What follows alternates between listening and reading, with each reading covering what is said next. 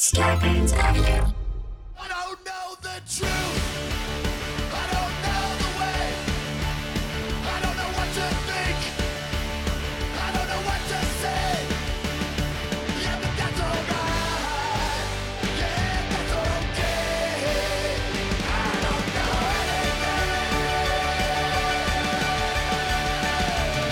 anything. Hello and welcome to Factually. I'm Adam Conover. Thank you so much for joining me once again as I talk to an incredible expert about all the amazing shit that they know that I don't know and that you might not know. Both of our minds are going to get blown together and we are going to have so much fun doing it. Now, before we get going, I want to remind you that if you want to support this show, you can do so at patreon.com slash Adam Conover. Just five bucks a month gets you every episode ad free. You can join our community Discord. It's a great time, and I hope to see you there. Head to patreon.com slash Adam Conover. Now, this episode, we are talking about music.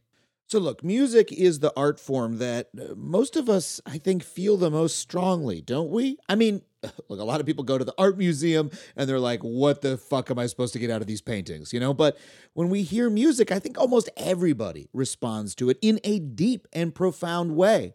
All of us have those songs that return us right back to our childhood, right? I have songs that I can barely listen to anymore because they remind me of past relationships or past times in my life.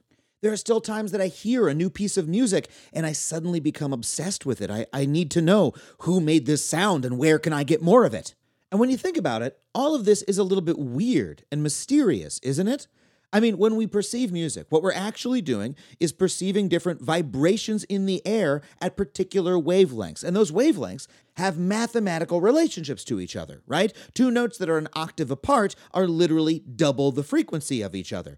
So, why should that be? Why should we as humans be so attuned to the physical properties of air vibrations that we find them beautiful and emotionally moving?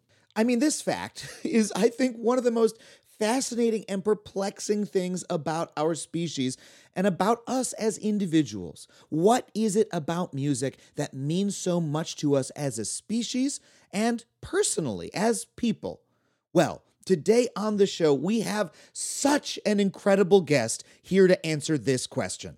Her name is Susan Rogers. She studies music cognition and psychoacoustics, but she has also worked as a sound engineer and record producer who's best known for her work on some of the greatest records of all time with the artist known as Prince. All right. So, not only is this person an expert in psychoacoustics and how music works with our brain, she has literally worked in the field at the very highest artistic level. I, I, this conversation, I, I just, I don't want to spoil anything. I just have to tell you how much I loved it. It gave me so much to think about. And Susan's voice is so wonderful to listen to. You are going to flip for this interview. So, without further ado, let's get to this conversation with Susan Rogers. Susan, thank you so much for being on the show. Thank you for having me. It's really a pleasure to talk with you. So let me get this straight. You you worked with Prince. You were the engineer of Pers- Purple Rain. Is that correct? Yep, I joined Prince when he was looking for an audio technician in 1983. He was just coming off the 1999 tour, and his whole operation was going to gear up to the next level. At least he believed that it would. He was preparing to do this semi autobiographical movie of his life. Now, keep in mind, he just turned 25 years old, but Warner Brothers gave it the green light. So, great. He's he's about to do his sixth studio album at this tender young age, and he knew if this works, and there was an if, this is going to be amazing. So he told his his folks out there, his management in Los Angeles, to find him an audio technician from LA, someone who had professional experience. At that point, I was a young woman myself. I was only two years older than him, but I'd been in the business about five years, well trained by some of Hollywood's best audio techs. He was my favorite artist in the world. Uh, I knew as soon as I heard about that job opportunity that it would be mine. So I got the gig so yeah, that was at the at the beginning of Purple Rain.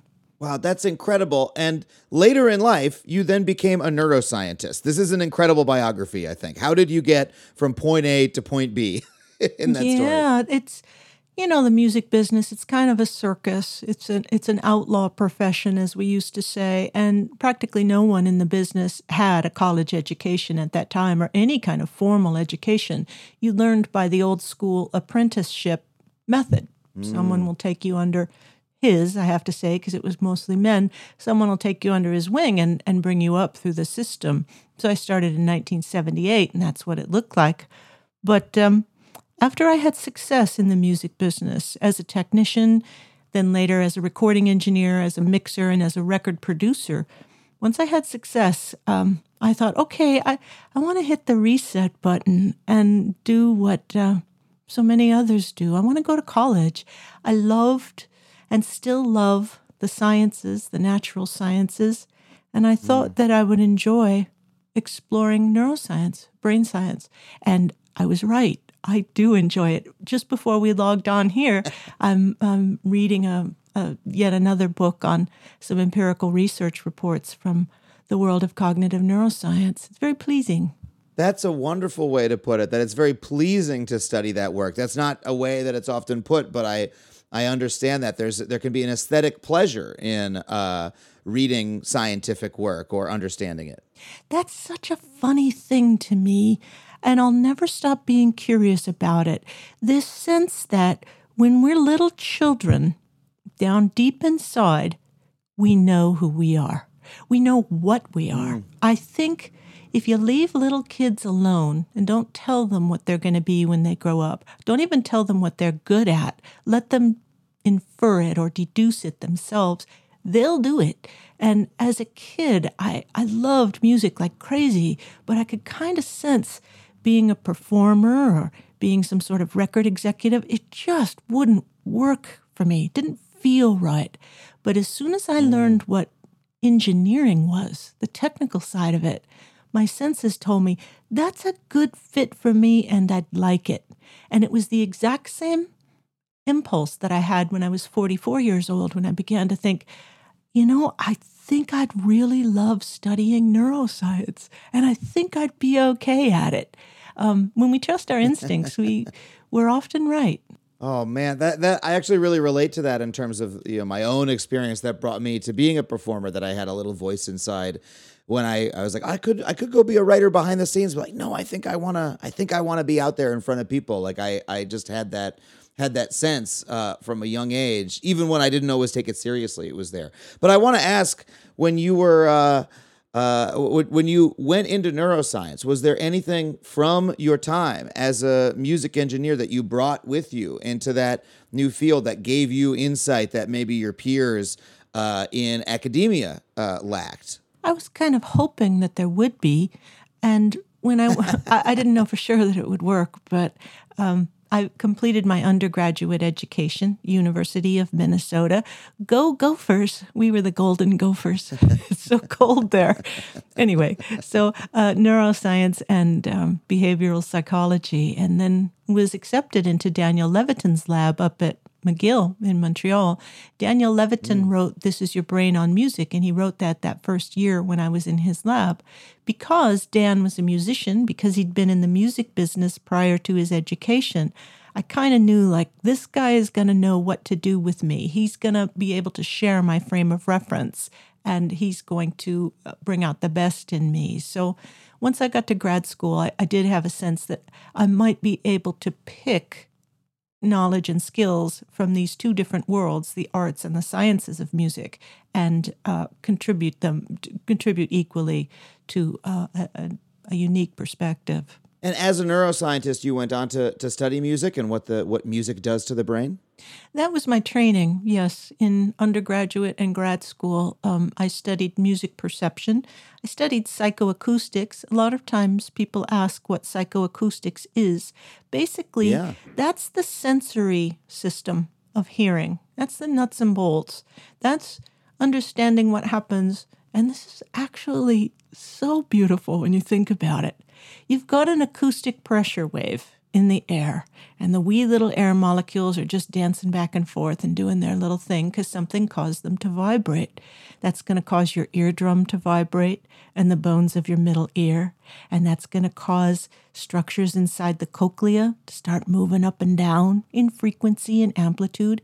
And then the most amazing thing of all is we've got our own little analog to digital converters inside our cochlea. We've got hair cells, and they're taking that hmm. mechanical motion and they're turning it into nerve spikes analog to digital hmm. conversion. Then it's making its way up the brain.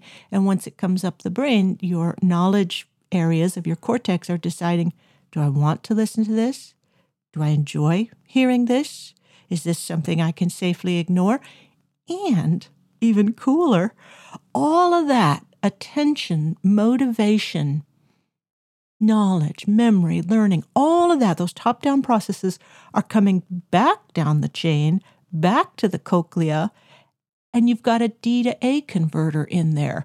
Those nerve spikes are coming back down, going to your outer hair cells, and the little outer hair cells are pushing and pulling on areas of the cochlea to help you hone in on the thing you'd like to be listening to. It's utterly Oh, wow, crazy. really? Yep. Wait, wait. I, I uh, hold on. I had no idea that your body does this because I, I, I know you know your eye focuses on what you want to look at. Are you saying that your ear also physically focuses on certain sounds? Yes, it does. And this can account for. So you've got these young musicians at Berklee College of Music, and a kid has um, been given his homework assignment, and what his job is is to uh, he, he needs to transcribe this bass part or this saxophone part or pick apart the individual voicings in this choir. So what he has to do is his cortex, this this intentionality, this goal, has to send that message somewhere. It sends the message down to the cochlea to a little structure that evolved to help us hone in on the sounds we'd want to hear and suppress the activity of the sounds we need to ignore right now. So the whole system works in a loop. And it's got mechanical activity going on and it's got neurochemical and electrical activity going on to help you achieve your listening goals. It's uh, it's there are more parts actually in the auditory system than there are in the visual system in terms of neural way stations. Now, auditory processing is really, really simple and crude compared to vision, yet the signal has to go through a lot of different stages of processing. You know what this reminds me of is an interview I read a few years ago, and I wish I could remember the name of the man who it was with. But it was with a uh, uh, uh, man who goes out and does archival recordings of different soundscapes. Like he finds different natural soundscapes where you know uh, there's no human sound, which is very rare on Earth at this point, and records you know the sound of a forest here or you know the ocean there. Do you have any idea who I might be talking about? Have you ever heard of this? Uh, I was going to say, uh, I thought at first you were talking about regional musicians, and I was going to say Arhoolie Records. Chris Strachwitz, I think is how you pronounce his last name. He may have passed on by now. But as far as environmental sounds, no, I'm afraid I don't. Okay, well, I'll, I'll have to look it up and send it to you later. But it's a, uh, th- yeah, this is environmental soundscapes. And in the interview with this man, one of the things that he said was he, you know, this is a man who's devoted his life to sound, so he's a little bit biased. But he says, you know, sound is much more important to uh, humans than vision is, and his evidence for this is that you can close your eyes, but you can't close your ears. That it's there is no uh, th- there is no human process for you know shutting your ears off, even when you need to go to sleep. Right?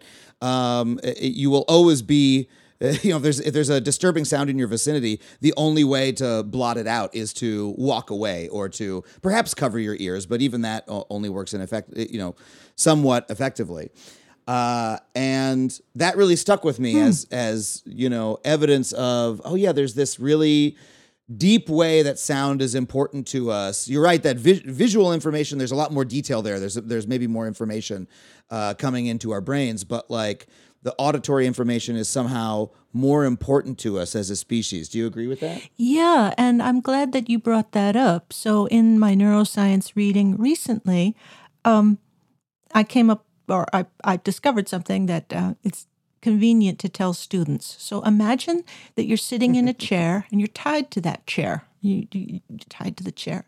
Someone shows you something you don't want to see, you can close your eyes. If they present a smell under your nose that you don't want to smell, you just don't breathe. If they put something on your tongue that you don't want to taste, you either swallow it really quickly or you spit it out. If they take a, a feather or something and they, they touch your body, you can flinch and you can pull away from it. But if they play a sound to you and your hands are tied, there's absolutely mm-hmm. nothing you can do. And what that implies is that the human auditory system got really, really good at mediating and controlling what it's hearing. Because Ah. it's the brain that has to do most of that controlling because we don't have a gate to shut off the input. So our attentional mechanisms have to decide do I want to pay attention to this? Do I want to be hearing this or don't I? And that, that actually extends to music, believe it or not. Our, our brains respond differently this, makes me smile because I love it so much. Our brains respond differently to records that we like versus records that we dislike. That's really interesting. how does how is that? Explain to me how that happens. So, um, our nervous system has, um, our entire nervous system has a subsystem that's called the default network. And the default network has only recently been described. It's a hot topic in neuroscience right now. Now, if you ask people, are you thinking about something other than what you're doing right now? 30 to 50% of the time, people will say yes. What that means is mm-hmm. we're constantly going back and forth between focusing on the external world and going into our own heads. So it's the default network that gets active when we go into our own heads. That default network includes circuits that are connected to or that represent your sense of self. So when you go in your own head, that's you. That's your self identity, your self awareness, your self consciousness. That's your default network. Anyway, there's a little structure called the precuneus. Little precuneus is kind of back behind the middle of your head, and it's not part of the default network, but it connects to it. Studies showed that when people are lying in an fMRI scanner and they're listening to music, it could be their favorite song that they brought in, it could be music that they like, or music that they dislike. They rated these pieces of music before they got in the scanner. Anyway, when they heard music that they liked or their favorite song, the little precuneus increased its connections to the default network. But as soon as hmm. a record came on that these listeners disliked, the precuneus cut itself off from the default network. So, what that's saying is the precuneus is acting as a little gatekeeper circuit to decide whether or not a record should be integrated into your concept of yourself, your self identity. Music listening is very effective at getting us to go into our own heads, and we have a little gatekeeper there that's deciding which records are allowed to do that and which ones aren't. Ah, so uh, this is this is so fascinating. I mean, you uh, you have a new book out uh, called "This Is What It Sounds Like," um, and you write in this book that music activates like our personal self more than any other art form. I found that really interesting, and you're getting to that now. So, what do you what do you mean by that, and why do you think it is? Well, music listening is highly personal. So if you are someone who appreciates the visual arts, you'll go to a lot of museums and galleries and you'll stand there along with other people taking in paintings. If you love movies and television, well, there's other people there too. That's also somewhat personal, but it involves the stories of other people. When we listen to music, a piece of music is three minutes long, four minutes long, and you listen to it, these days anyway, in private. And you go into your own head deciding what this record means to you, what it sounds like to you. What does it make you think of? What does it make you visualize? What does it make you feel? How does it make you move? Your response to it is entirely private and unique to you. Um, also, the other factor here is that our auditory system is the fastest of our five senses, which is a little bit surprising. But as we're processing the sound on a record, it's lighting up other areas of the brain, downstream areas of the brain. Therefore, music listening is very personalized, very unique to us, and um, and very private in a way. Yeah, when you uh like people have preferences in visual art, people have preferences in movies and television shows, but the degree to which even in my own experience the music I listen to seems to be about me is really heightened compared to those things, you know, that, people define themselves by the especially teenagers define themselves by the music they enjoy. I like this, I don't like that. This is, you know, the song that I listen to when I'm alone. right? When I uh uh, when, when I feel sad, I listen to this artist or that artist, or um, you know, there's there's music that I uh, currently actually have difficulty listening to because it brings me back too acutely to a previous emotional state in my life. Um, not even uh, you know a, a- an old relationship or anything like that. Just it it brings me back to my college years, and sometimes I don't have the emotional bandwidth to go there, so I don't want to listen to Belle and Sebastian, which was the band that I listened to a lot in late high school, early early college. Like it's too it's too wrapped up in myself for me to listen to casually. I need to listen to it very seriously. And I and you know, there's plenty of works of visual art and television shows that I enjoyed at that time as well, but I don't quite have the same uh, emotional uh, i don't know and, and intertwining with them you know? They don't feel as much as a part of my being um, and that's that's very strange and interesting that music feels that way. And this is this you're explaining why. It's due in part to the effectiveness with which music activates our default network and gets us to go into our own heads. Uh, you said a number of interesting things in there that I'd like to say more about. A lot of times people want to know why, why do so many people bond to the music that they liked in high school? And many people, their taste in music never changes. They, they like what they like in high school, and it's that way for life. As you said, if you're having a bad day in school, terrible day, and you come home, you put a record on. And when I say record, it doesn't mean vinyl. It can be CD or it can be streaming, just whatever, recorded music. You put a record on and you listen to that record.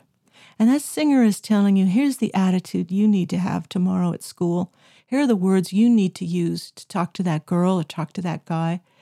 And what happens is that we bond to that band, that artist, because they're taking care of us. We bond to mm-hmm. people who take care of us when we're hurting. So we develop a sweet spot, a fondness for these artists who took care of us, who solved problems for us when we were young. Now, when we get older, the reason we might not want to listen to them, at least not all the time, is, as you mentioned, nostalgia. According to some research that I did with my co author, we asked people in the United States in a big survey, What do you see in your mind's eye when you listen to your favorite music? And across three different studies, the most common answer was autobiographical memories. 25% of people, when they listen to their favorite music, see people, places, and events in their lives. They see themselves and they listen to music for that reason to get that nostalgia. Um, the next most common response was 19% of people who said that this I love. They said um, they they make up a story from the lyrics. They listen for the lyrics and they make up a story with themselves or invented characters or the artist.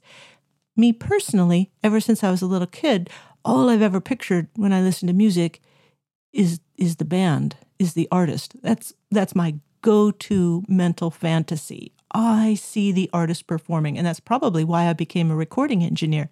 My co-author, on the other hand, he sees abstract shapes and colors, and he loves electronic music without vocals because it helps him have the fantasy he wants.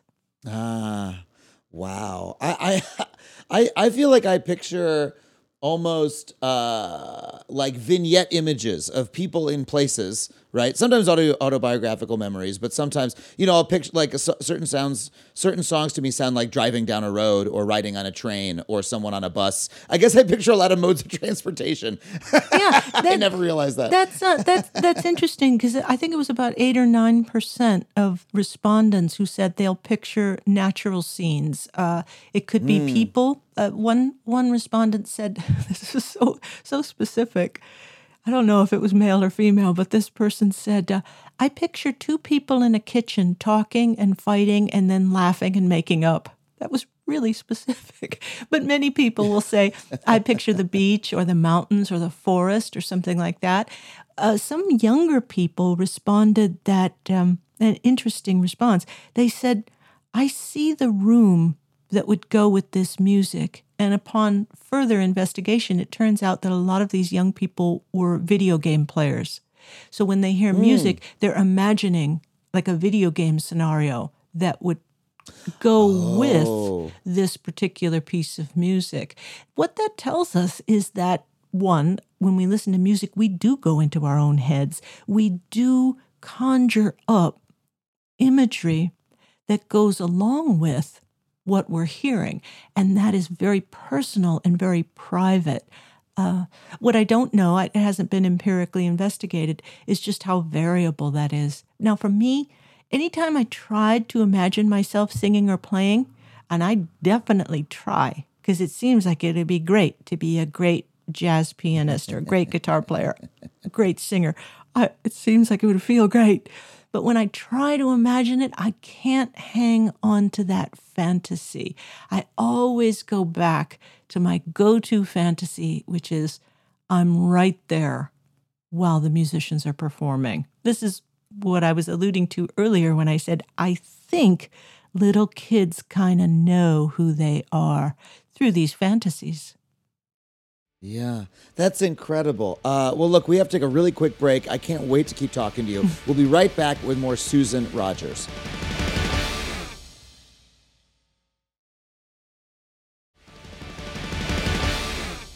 Okay, we're back with Susan Rogers. Um, I, I want to ask you one. I want to ask you the most basic question I have about music, um, and maybe this is even too basic for the for the work that you cover. But I'm interested to hear your answer to it.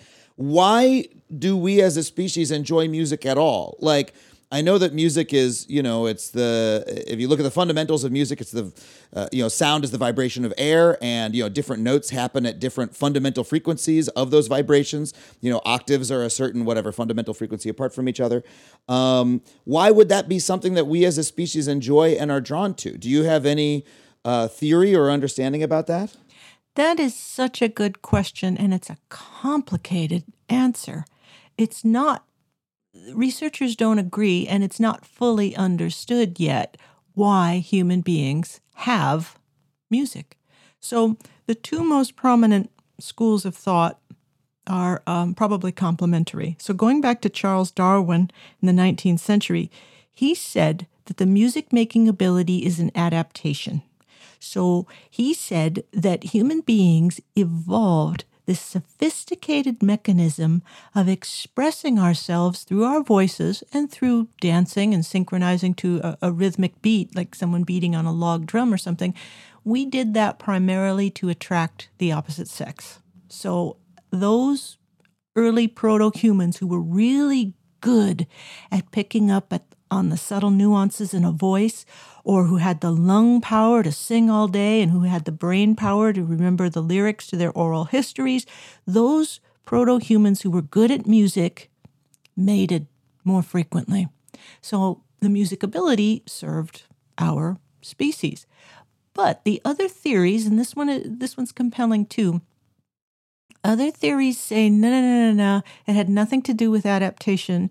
It has everything to do with vocalizations and our capacity mm. to use our voices to transmit and to broadcast. So if a dog wants to tell you how to behave, that dog can growl at you. And that vocalization means you don't come any closer.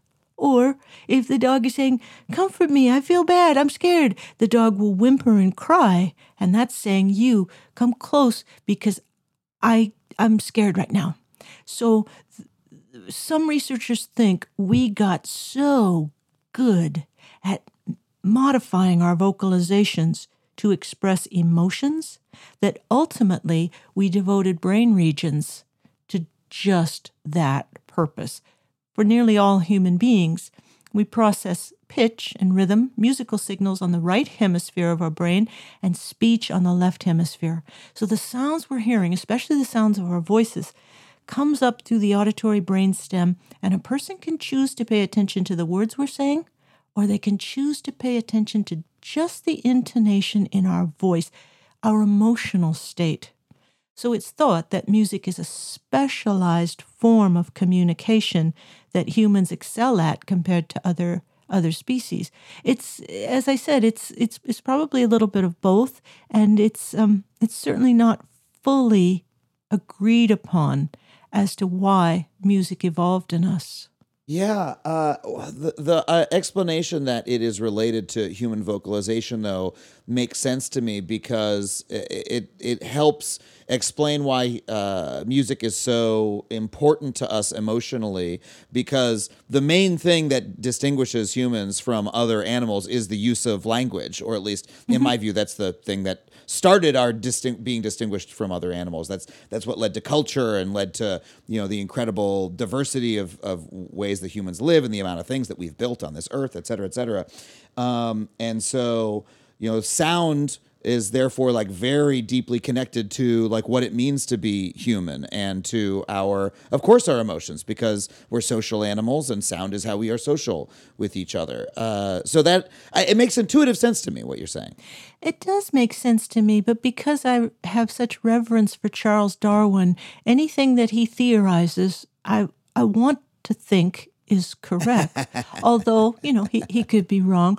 But here's an interesting fact. So human beings evolved to do most of their mating activity in the dark, in the dark of the cave or the dark of the jungle. Mm. So we evolved to have a very, very finely tuned mechanism for detecting what was going on with people through their voices. Anyway, it is thought that humans primarily choose a mate based on the timbre of the voice. And, really yep, research has shown that women with sexy voices actually have more sex measured in terms of when they start having sex, how many partners they have, whether or not they're faithful to those par- partners. Women with sexy voices have more sex than women with sexy bodies. It's an yep. It's an Sarah Collins was the researcher there, uh, if I'm remembering correctly. I could be wrong about that. I could be conflating it with a different study. But anyway, men have a preference for female vocal timbre. Women have a preference for male vocal timbre. Now, in the case of female vocal timbre, the the the voice is actually um, very informative for women. Uh, women's voices changes throughout they change throughout their monthly cycle. So the voice is considered in quotes here an honest indicator of fertility in a woman. In men, it's a little bit more mysterious because uh, women have strong pre- preferences for male vocal timbre. But when women were asked to judge just by the vocal timbre alone, is this man tall, short, fat, thin? Does he have a hairy chest or a smooth chest? Is he old or young? When they were asked to choose, well, they definitely had preferences, but their choices were mostly wrong. The, the, the, the, man's men's voices don't necessarily predict their physical characteristics uh, other than age and perhaps weight, I think. And despite that women have strong preferences over which timbre they prefer even though it's not an indicator of seemingly anything else That's exactly right. Yeah, and I believe this one was Sarah Collins, and she wrote, Yes, women have a preference, but it is unclear why that preference evolved because it seems completely disconnected from actual physical attributes. Well, what our preferences are and why we have them is a really interesting question. And I know that a, a large portion of your book is developed around the concept of, of the listener profile that you have, um, that, that we each have a sort of profile of what we prefer to listen to. Uh, uh, please explain to me what that is. So, based on the things I've learned in college over a number of years, and the things I learned in the recording studio over two decades, and the things I learned at Berklee College of Music, it seems very clear that there are at least seven dimensions of music that can independently each give us a release of dopamine, a little treat. Um, Four of those dimensions are musical, and three of those dimensions are aesthetic. They apply to all aesthetics, like visual paintings and movies and stuff. So the four musical dimensions are familiar there's melody, lyrics, rhythm, and timbre. The three aesthetic dimensions are things like authenticity. This is what record producers are really good at assessing. Authenticity is your perception of where you think that performance is coming from. Is that hmm. guitar player feeling it? Is that singer really imagining those words that she's singing? Is she really in the zone? That's authenticity and it can be perceived. Some of us have a preference for raw gut bucket emotion, others have a preference for a more cerebral kind of virtuoso performance. Then there's realism hmm. versus abstraction. Personally, myself, the records I love are made on real instruments instruments that I can visualize, guitars and horns and things like that. But many people prefer electronic music, where all of these instruments exist only in computer code. They have no physical correlate. You have to use more of your imagination when you're processing abstract art compared to realistic art. Then, uh, the third aesthetic dimension is, of course, novelty versus familiarity. Some folks have an appetite to hear originality on records. I've got a fairly large appetite myself for originality, new ideas, innovation.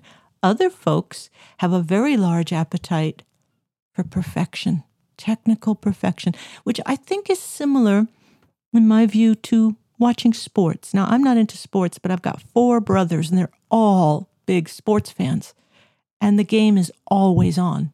They've seen hundreds, thousands of games whether it's basketball or football or baseball over their lifetime. And you look, I look at it and I think, yeah, it's it's a basketball game. You know how it's going to go. What are you going to see that you haven't seen before? but what they want are the details of this particular game, and they want to see how basketball can be performed at the highest human level.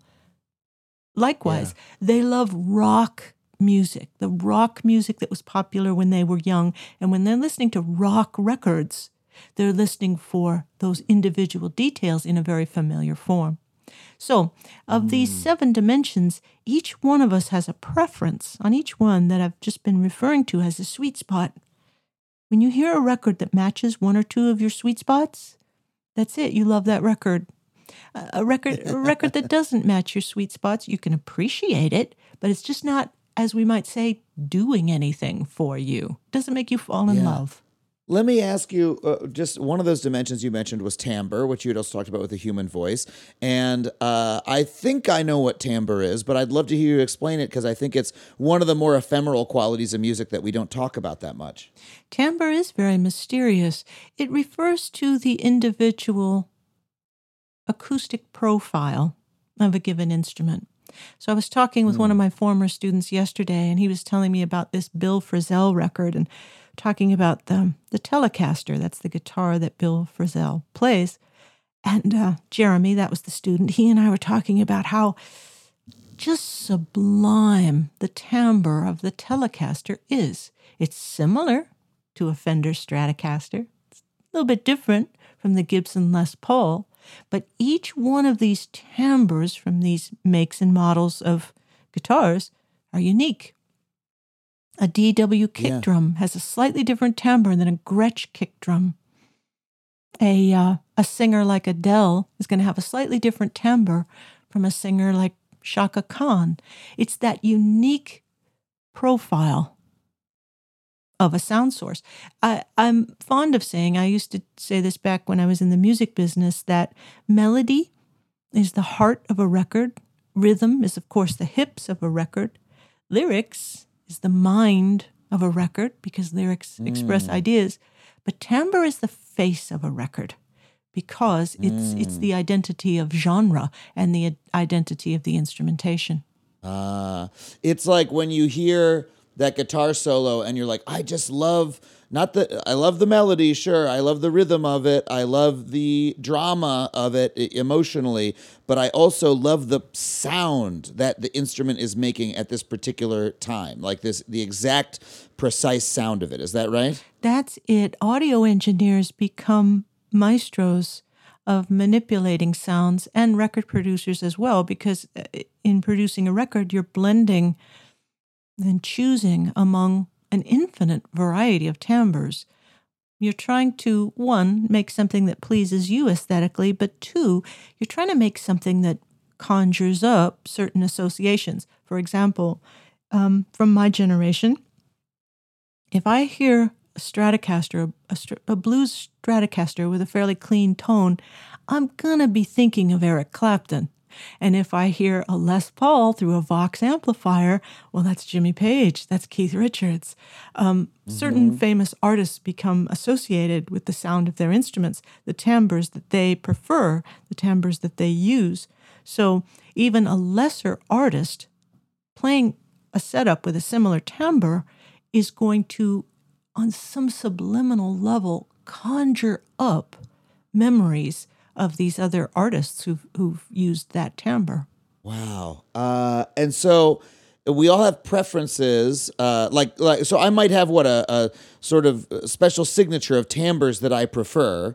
Um, and I'm not sure how we would quantify that, but maybe if you and I spent a few hours together with a notebook and, and a record player, we could figure it out. And I also have certain preferences with melody and authenticity and all of these. And put together, that equals my listener profile. And that's the sort of music that I enjoy or that or that hits me really hard.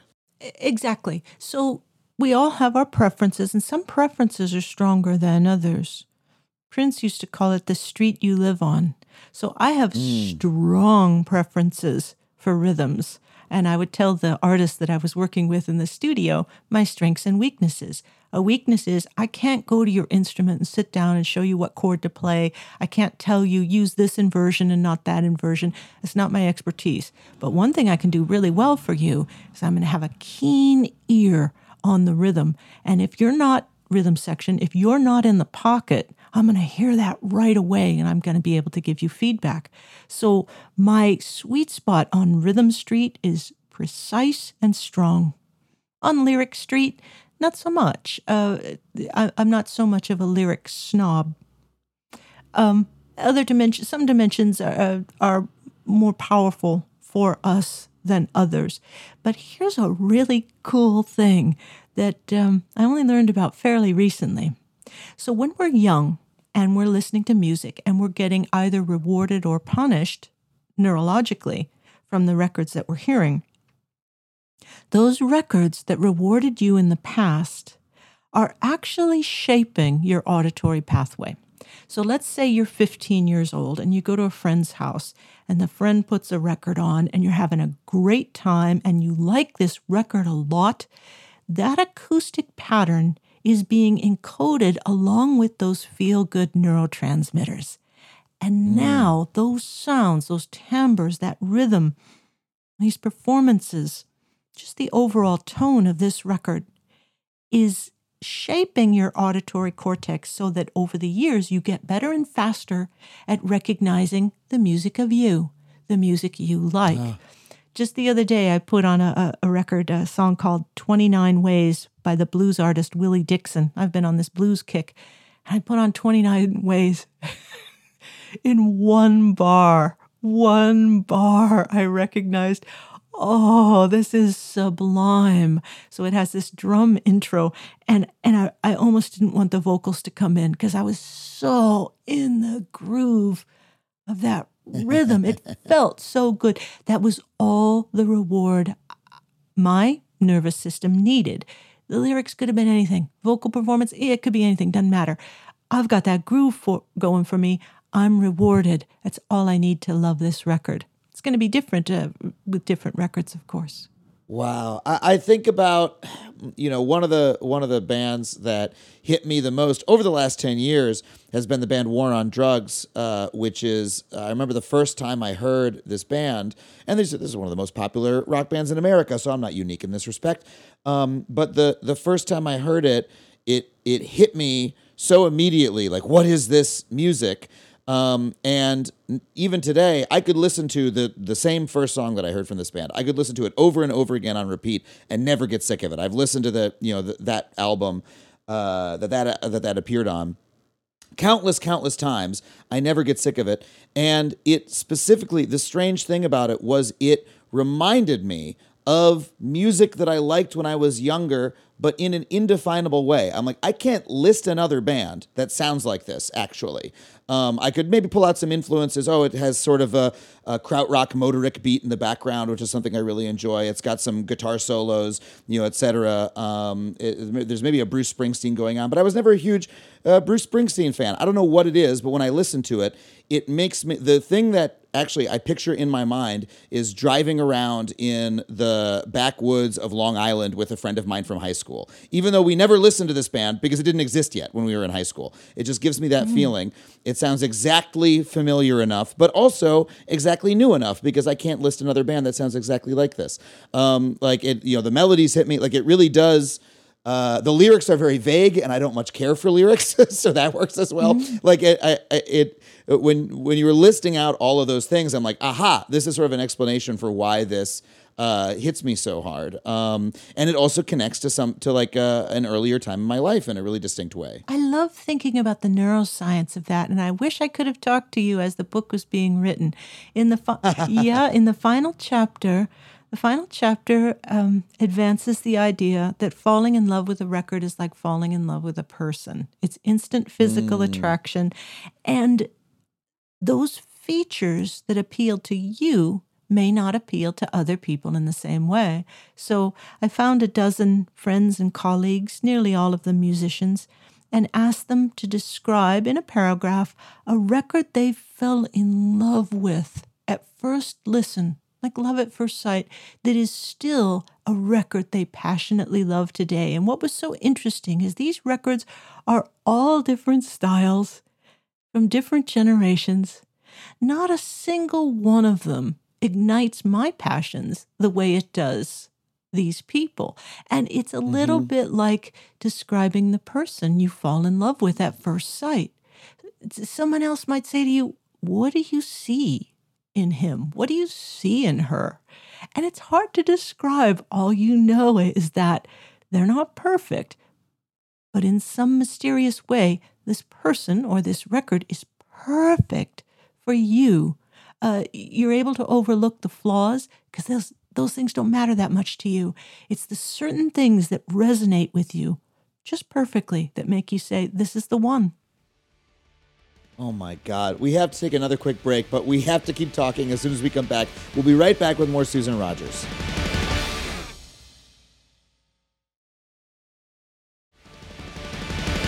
Susan, uh, we've been talking about how we often, so often, have a deep emotional connection to the music that we uh, hear as young people. I was going to ask you why it is that uh, I've heard it often observed that music just sounds better to teenagers, right? When you're a teenager, you hear music and you're like, oh my God, this is incredible. You want to do nothing but listen to the songs, right?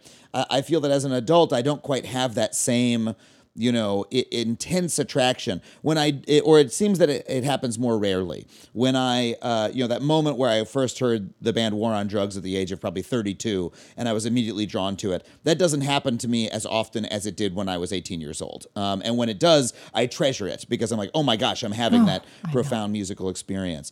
Uh, why do you think that is? Um, we have to acknowledge that among all the art forms, music is perhaps the most functional. So music mm. doesn't appeal to us unless it works for us. And it's a little bit like ah. food or fashion in that regard. There's a lot to choose from. We can pick and choose and, and we can collect a, a self curated library of the things that appeal to us.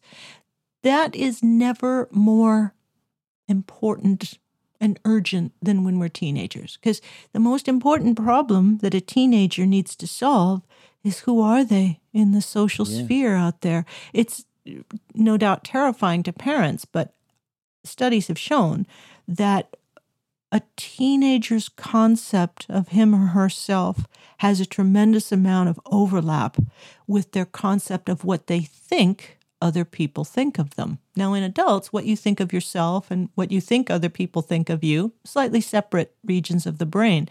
In teenagers, this is almost perfectly overlapping. So, if you're a kid, you need to establish who you are.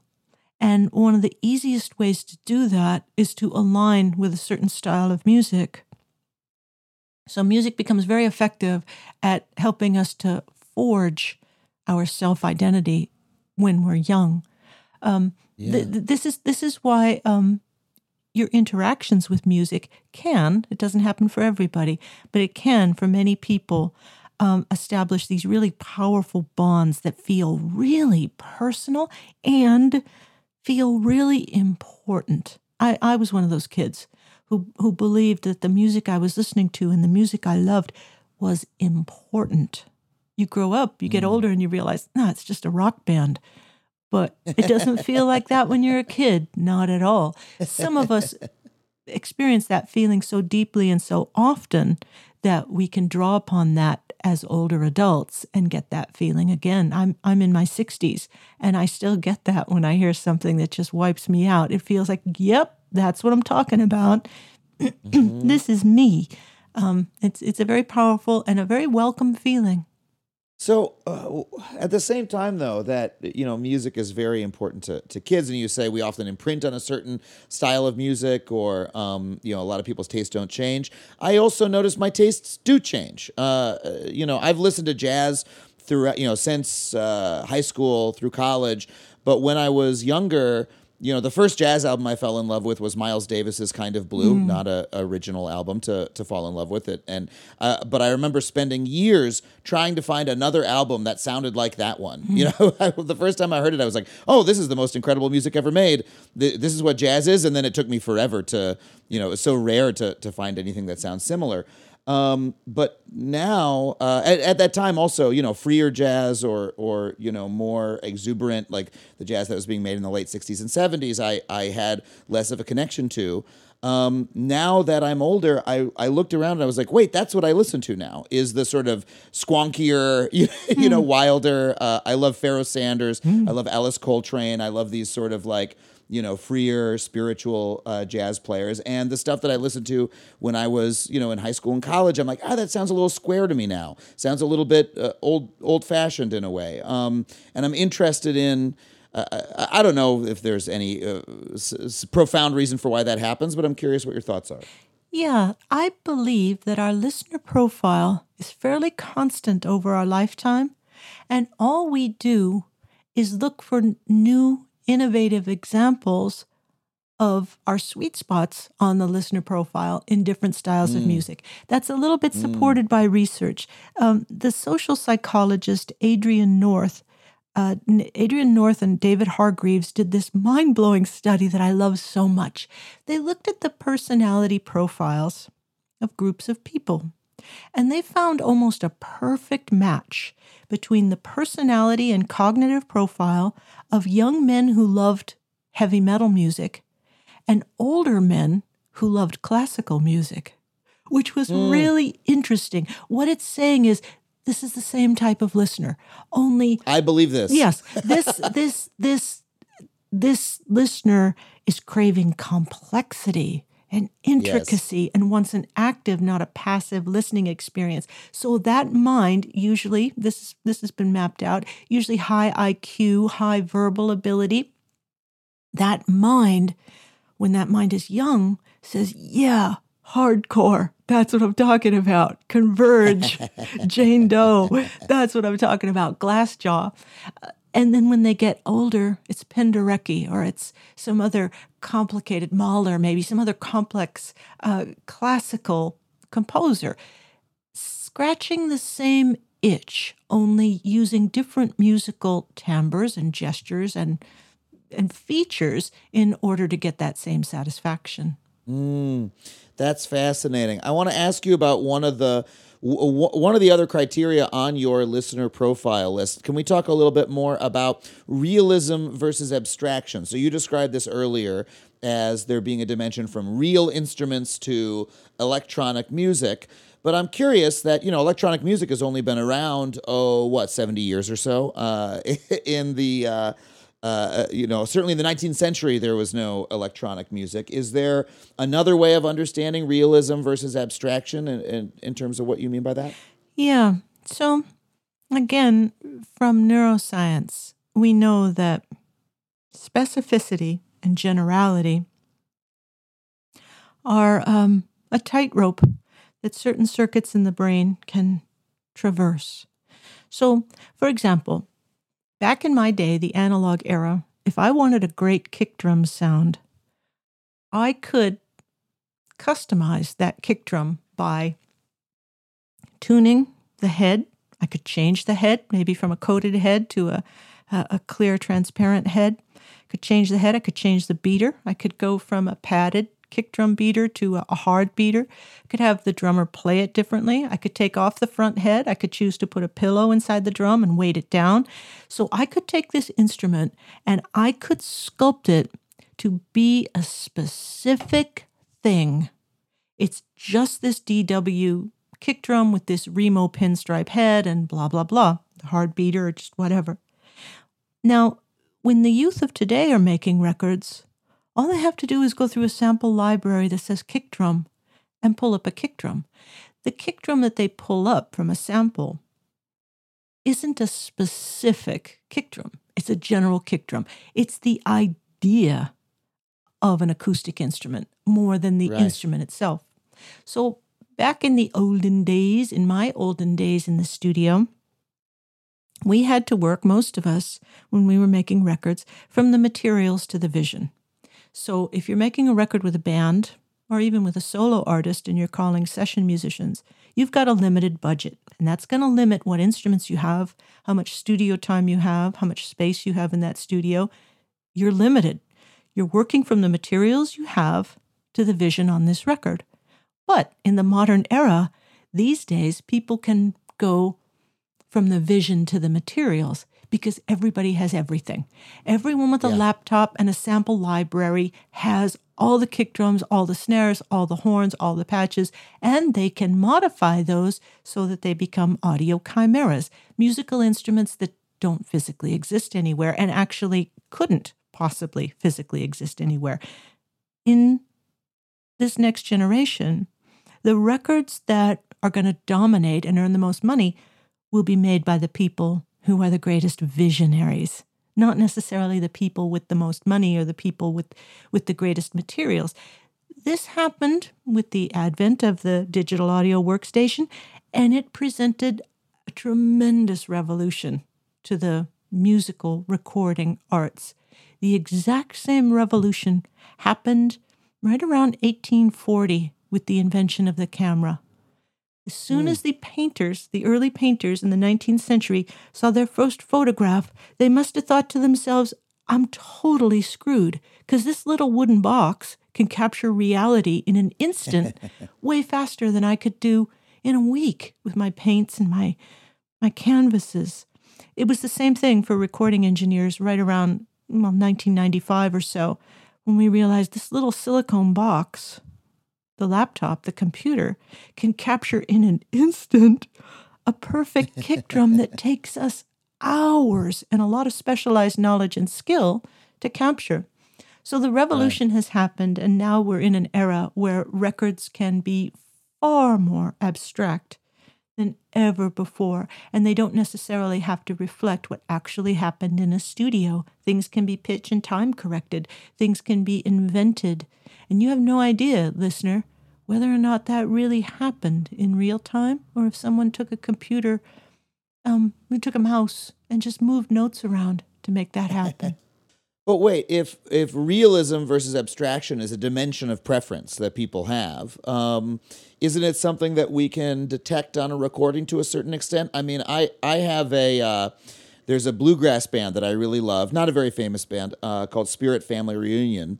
One of the things that I love about them is that uh, their recordings are made sung into a single mic, right? They play the, the you know all of their recordings are, or or actually I don't know if it's a single mic, but I know because I know one of the members of the band um, that you know their albums were recorded in a single live session, right? Not even multi-tracked. Uh, they're just sort of playing live um, in a studio but I can detect that on the on the record. So one of the things I love about the record is that it has that sort of immediacy to it, and it has, I guess, what I would call realism because I can tell there's a real fucking banjo in the room there, you know, um, and it, and it is pl- being played simultaneously with the guy singing into the microphone.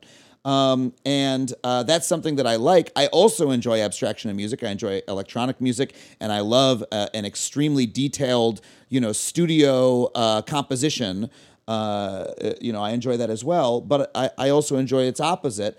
And uh, I mean, is there not still a, a maybe a, a, a, sublimated desire that uh, that lurks within the public for a less uh, sculpted digital uh, audio experience in their music?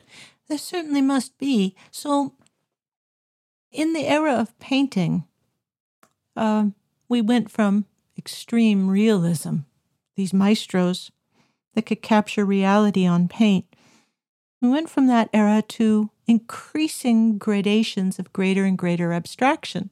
In the mm-hmm. 1940s, we had Jackson Pollock and these splashes of paint on a canvas, and there's no Right. there's no there there. There's no object there. So when it comes to viewing abstract art, your brain has to use its imagination.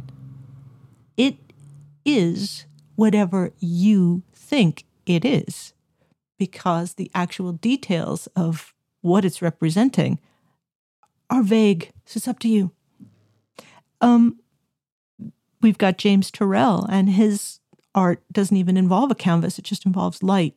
So, a similar process is happening now with music. So, you mentioned that you like both. You like electronic music and you like realistic music. People can have more than one sweet spot, it would appear, on a given dimension. However, let me give you two examples. I mentioned earlier that when I listen to music, my greatest rewards come from a capacity to imagine what it was like in the studio when that work was being created. I like the new album by Pharoah Sanders and DJ Floating Points. That record is Yes. is amazing. And uh, Floating Points, Sam Shepherd is actually a, a, a neuroscientist himself. When I listen to, Oh. yep, he's a neuroscientist. I believe he's a PhD. When I listen to that record, though, I'm going. My mind is making a beeline for what happened in the studio. What happened in the studio? Where's the fantasy I like? I can picture Pharoah Sanders, but I can't picture anything else. But I've Yeah. got enough of a reward there that I love it. And I know that there's a neuroscientist there in the room, and, and I enjoy that. Now, uh, Ogi, who's the co author on this book, and uh, a colleague of mine at Berklee, her name is Dr. Erica Knowles, she's a cellist. Both of them cannot stand hearing vocals on record because if they can visualize the performance performers, it ruins the enjoyment for them. When I found this out ah. about Erica, I said, Erica, what happens when you go to concerts? She said, I, I don't go to concerts. If I can see the performers, my pleasure is diminished. So I think what our brains are doing, well, I, I suppose I could say I know what they're doing, is they're sending out feelers and they're searching for where, when we're listening to a record, where the treats are buried. Give me a treat. Give me something that's going to resonate with me. And if you scan that record and you scan all the different dimensions of it, and you can't find a treat, you can't find a source of reward for you, you can like that record. Fair enough. But you're not going to want that record. Wanting and liking are very different. And when you want something, it means you'll sacrifice to get it. Um, being aware of your listener profile and what causes you to want a record makes it uh, faster and easier to bond to the records that um, you love the best. Yeah. Uh, it's fascinating that you describe it as being so personal uh, to individual people that we imprint on a piece of, you know, a type of music that we heard when we were young. Um, our tastes, you know, only change to a certain degree. We have each have a very specific listener profile. Um, everybody pictures different things when they are listening to music, and yet, uh, music is one of the most archetypical communal activities for humans to engage in. Uh, going back into human history, people making music together, gathering together to listen to music. Um, certainly, you know, concerts are. Uh, one of the uh, you know archetype communal gatherings in uh, in any human society, uh, people who get together to listen to music. Um, and so, how do you square those two things? That that uh, you know your idea of the listener profile is so in, intensely personal, and yet this is the ultimate coming together, where the thing that people love to do in a group and lose themselves in a large experience. Yeah, our our personal identity is inextricably intertwined with our social identity. Who who you are, who you think you are, who you want to be is in part a reaction to who you'd like to be in society, who you think you need to be for the people that you love, your place, your role in this society. We treasure our individuality and our individual brains, but man, it feels so good to go to a concert with 14 or 15,000 people and a groove starts up that everybody's into. You've got Yes. 15,000 people all responding to the exact same thing. I mean, the classic example is Queen's clap, clap, stomp, clap, clap, stomp. We will, we will rock you. What does that feel like when you listen to it alone in your room? No big deal. You listen to it at Wembley Stadium, and it's a huge deal because all these people are feeling the exact same thing at the exact same time. That gives you the feeling of being a member of the tribe. You, These are your people. A similar thing happens when you uh, sing in a choir. It's actually shown to be good for our immune system. When we join our voices with other people, you're joining your voice to something that's bigger than you and that's protective in a way.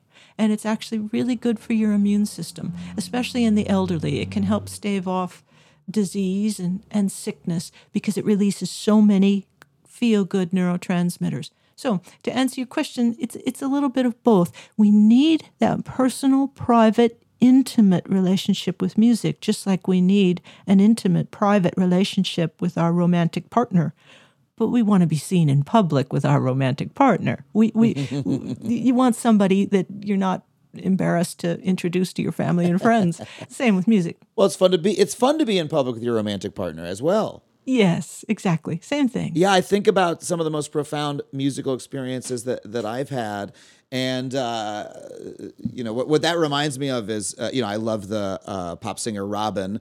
Um, and I've thought about her a lot actually while you were talking because you were talking about authenticity and and the feeling that you know the the musician is really feeling it. And one of the things that I love about her is that you know when I hear her sing, even on a record that I know is highly produced, I'm like, oh, she really.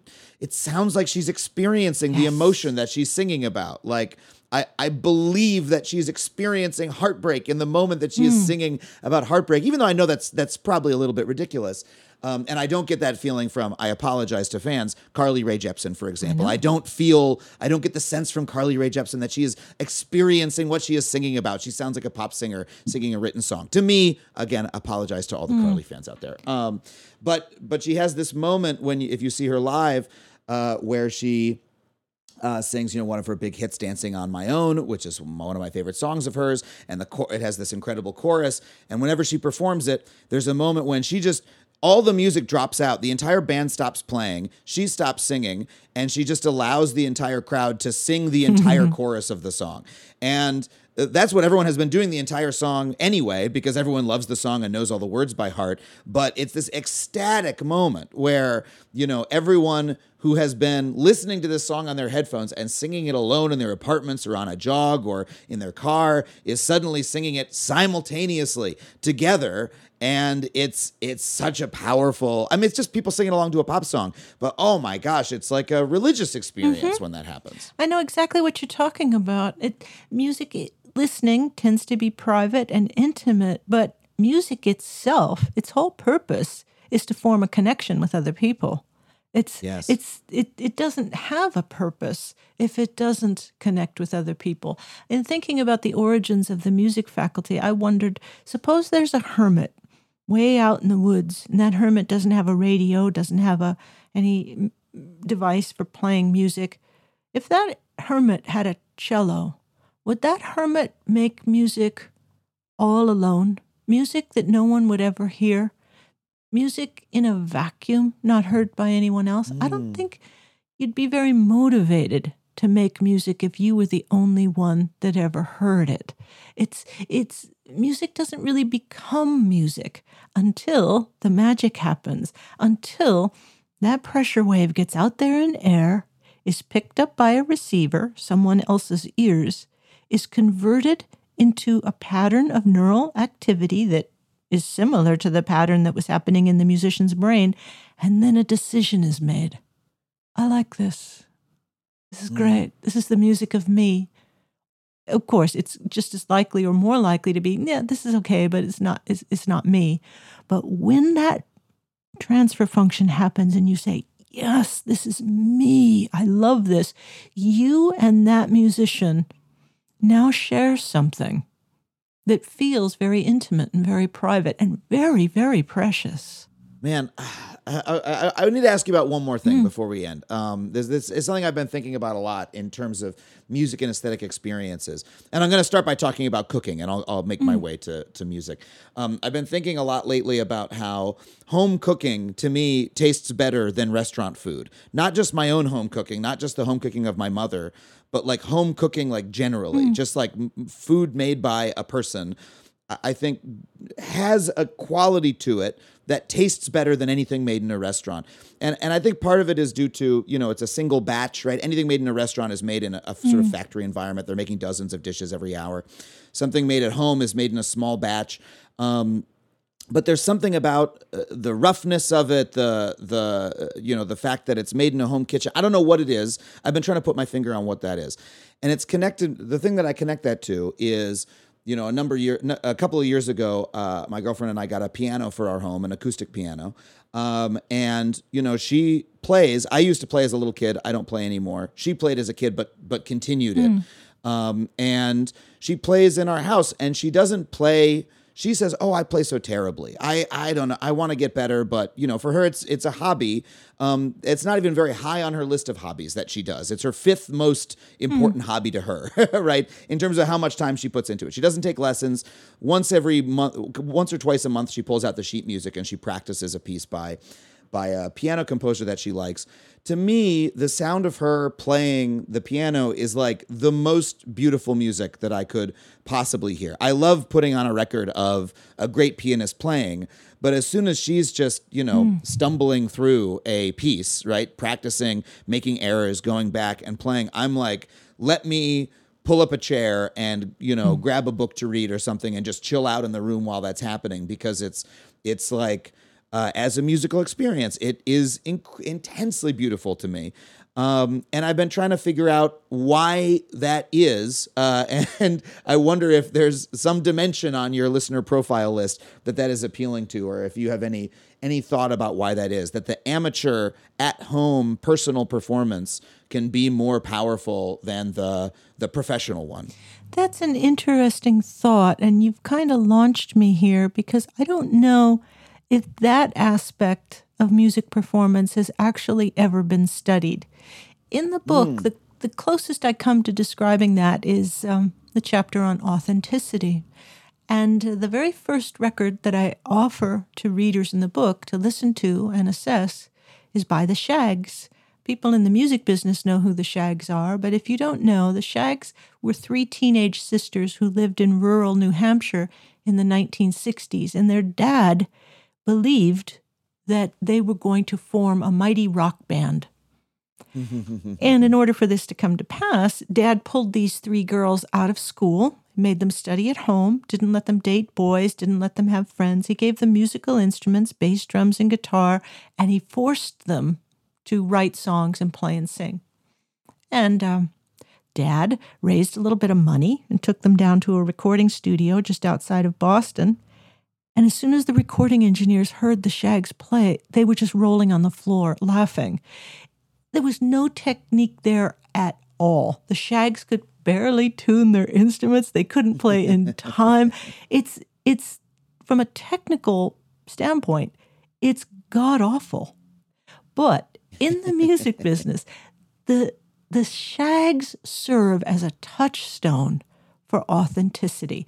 Just as you began by talking about home cooked food, when someone goes into their kitchen and they prepare something for consumption by others, it's easier, in the absence of professional technique, it's easier to assess the intentionality, what they meant to do.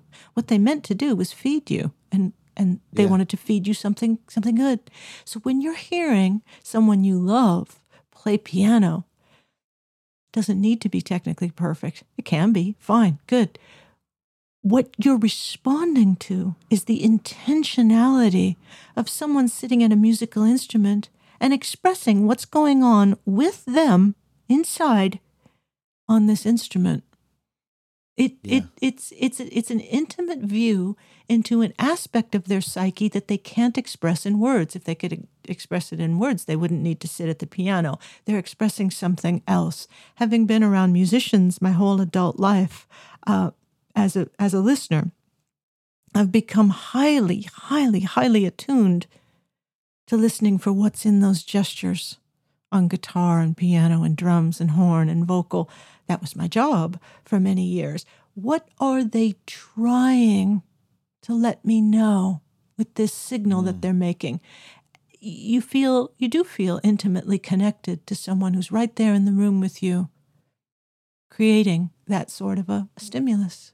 Yeah, the intimacy is that that is the uh, maybe the word that I was missing um, th- uh, in both food and a and a home a home cooked meal and a, a home performance. Uh, the the really close intimacy with the person making it is something that can be really powerful. Thank you. That's that's really fascinating, clarifying for me. Uh, I wonder if a, a good place to end would be just to ask you know you again you began as a music engineer you became a neuroscientist uh, first of all I'm, I'm interested do you ever still engineer music?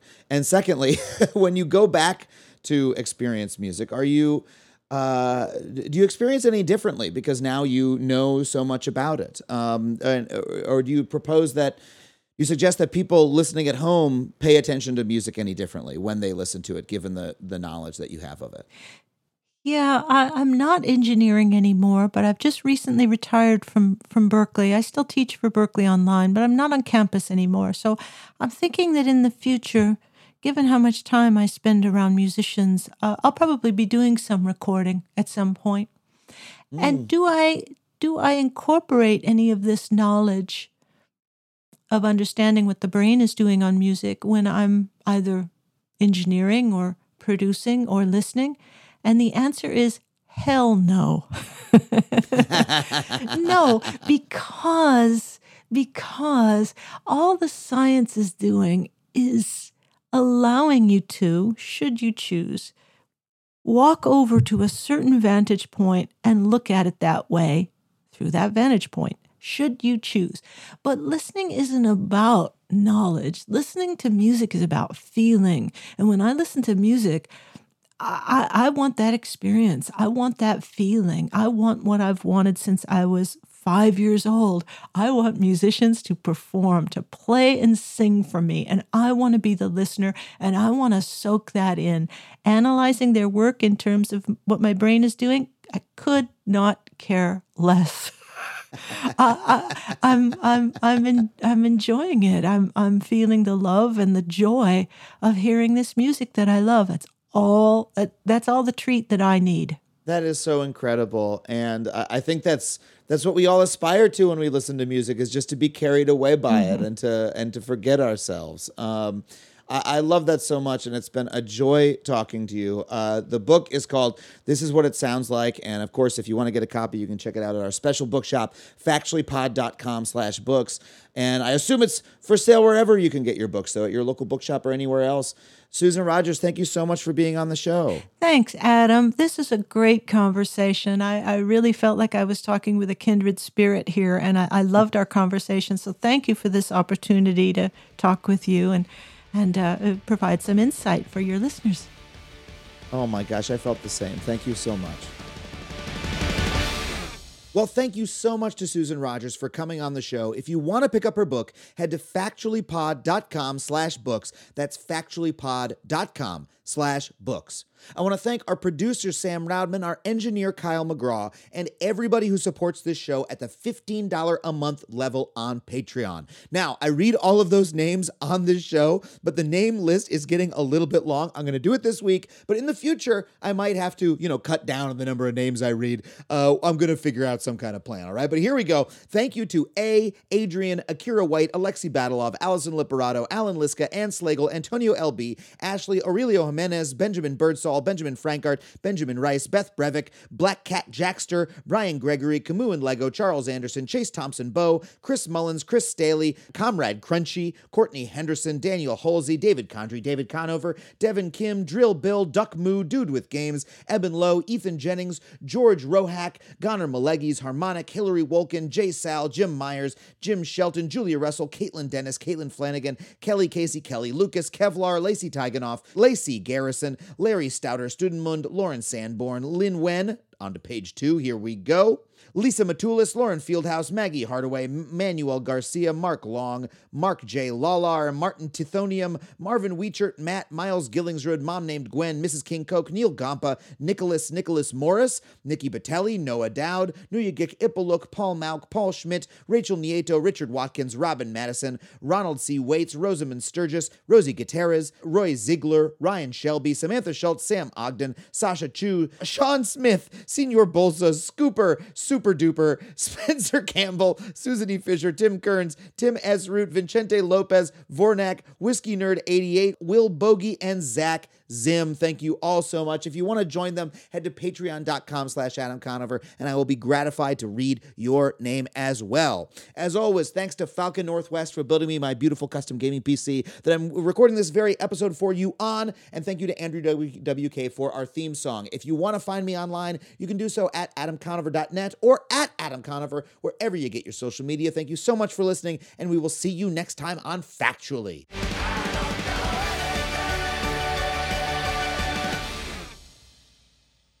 A podcast, a podcast network.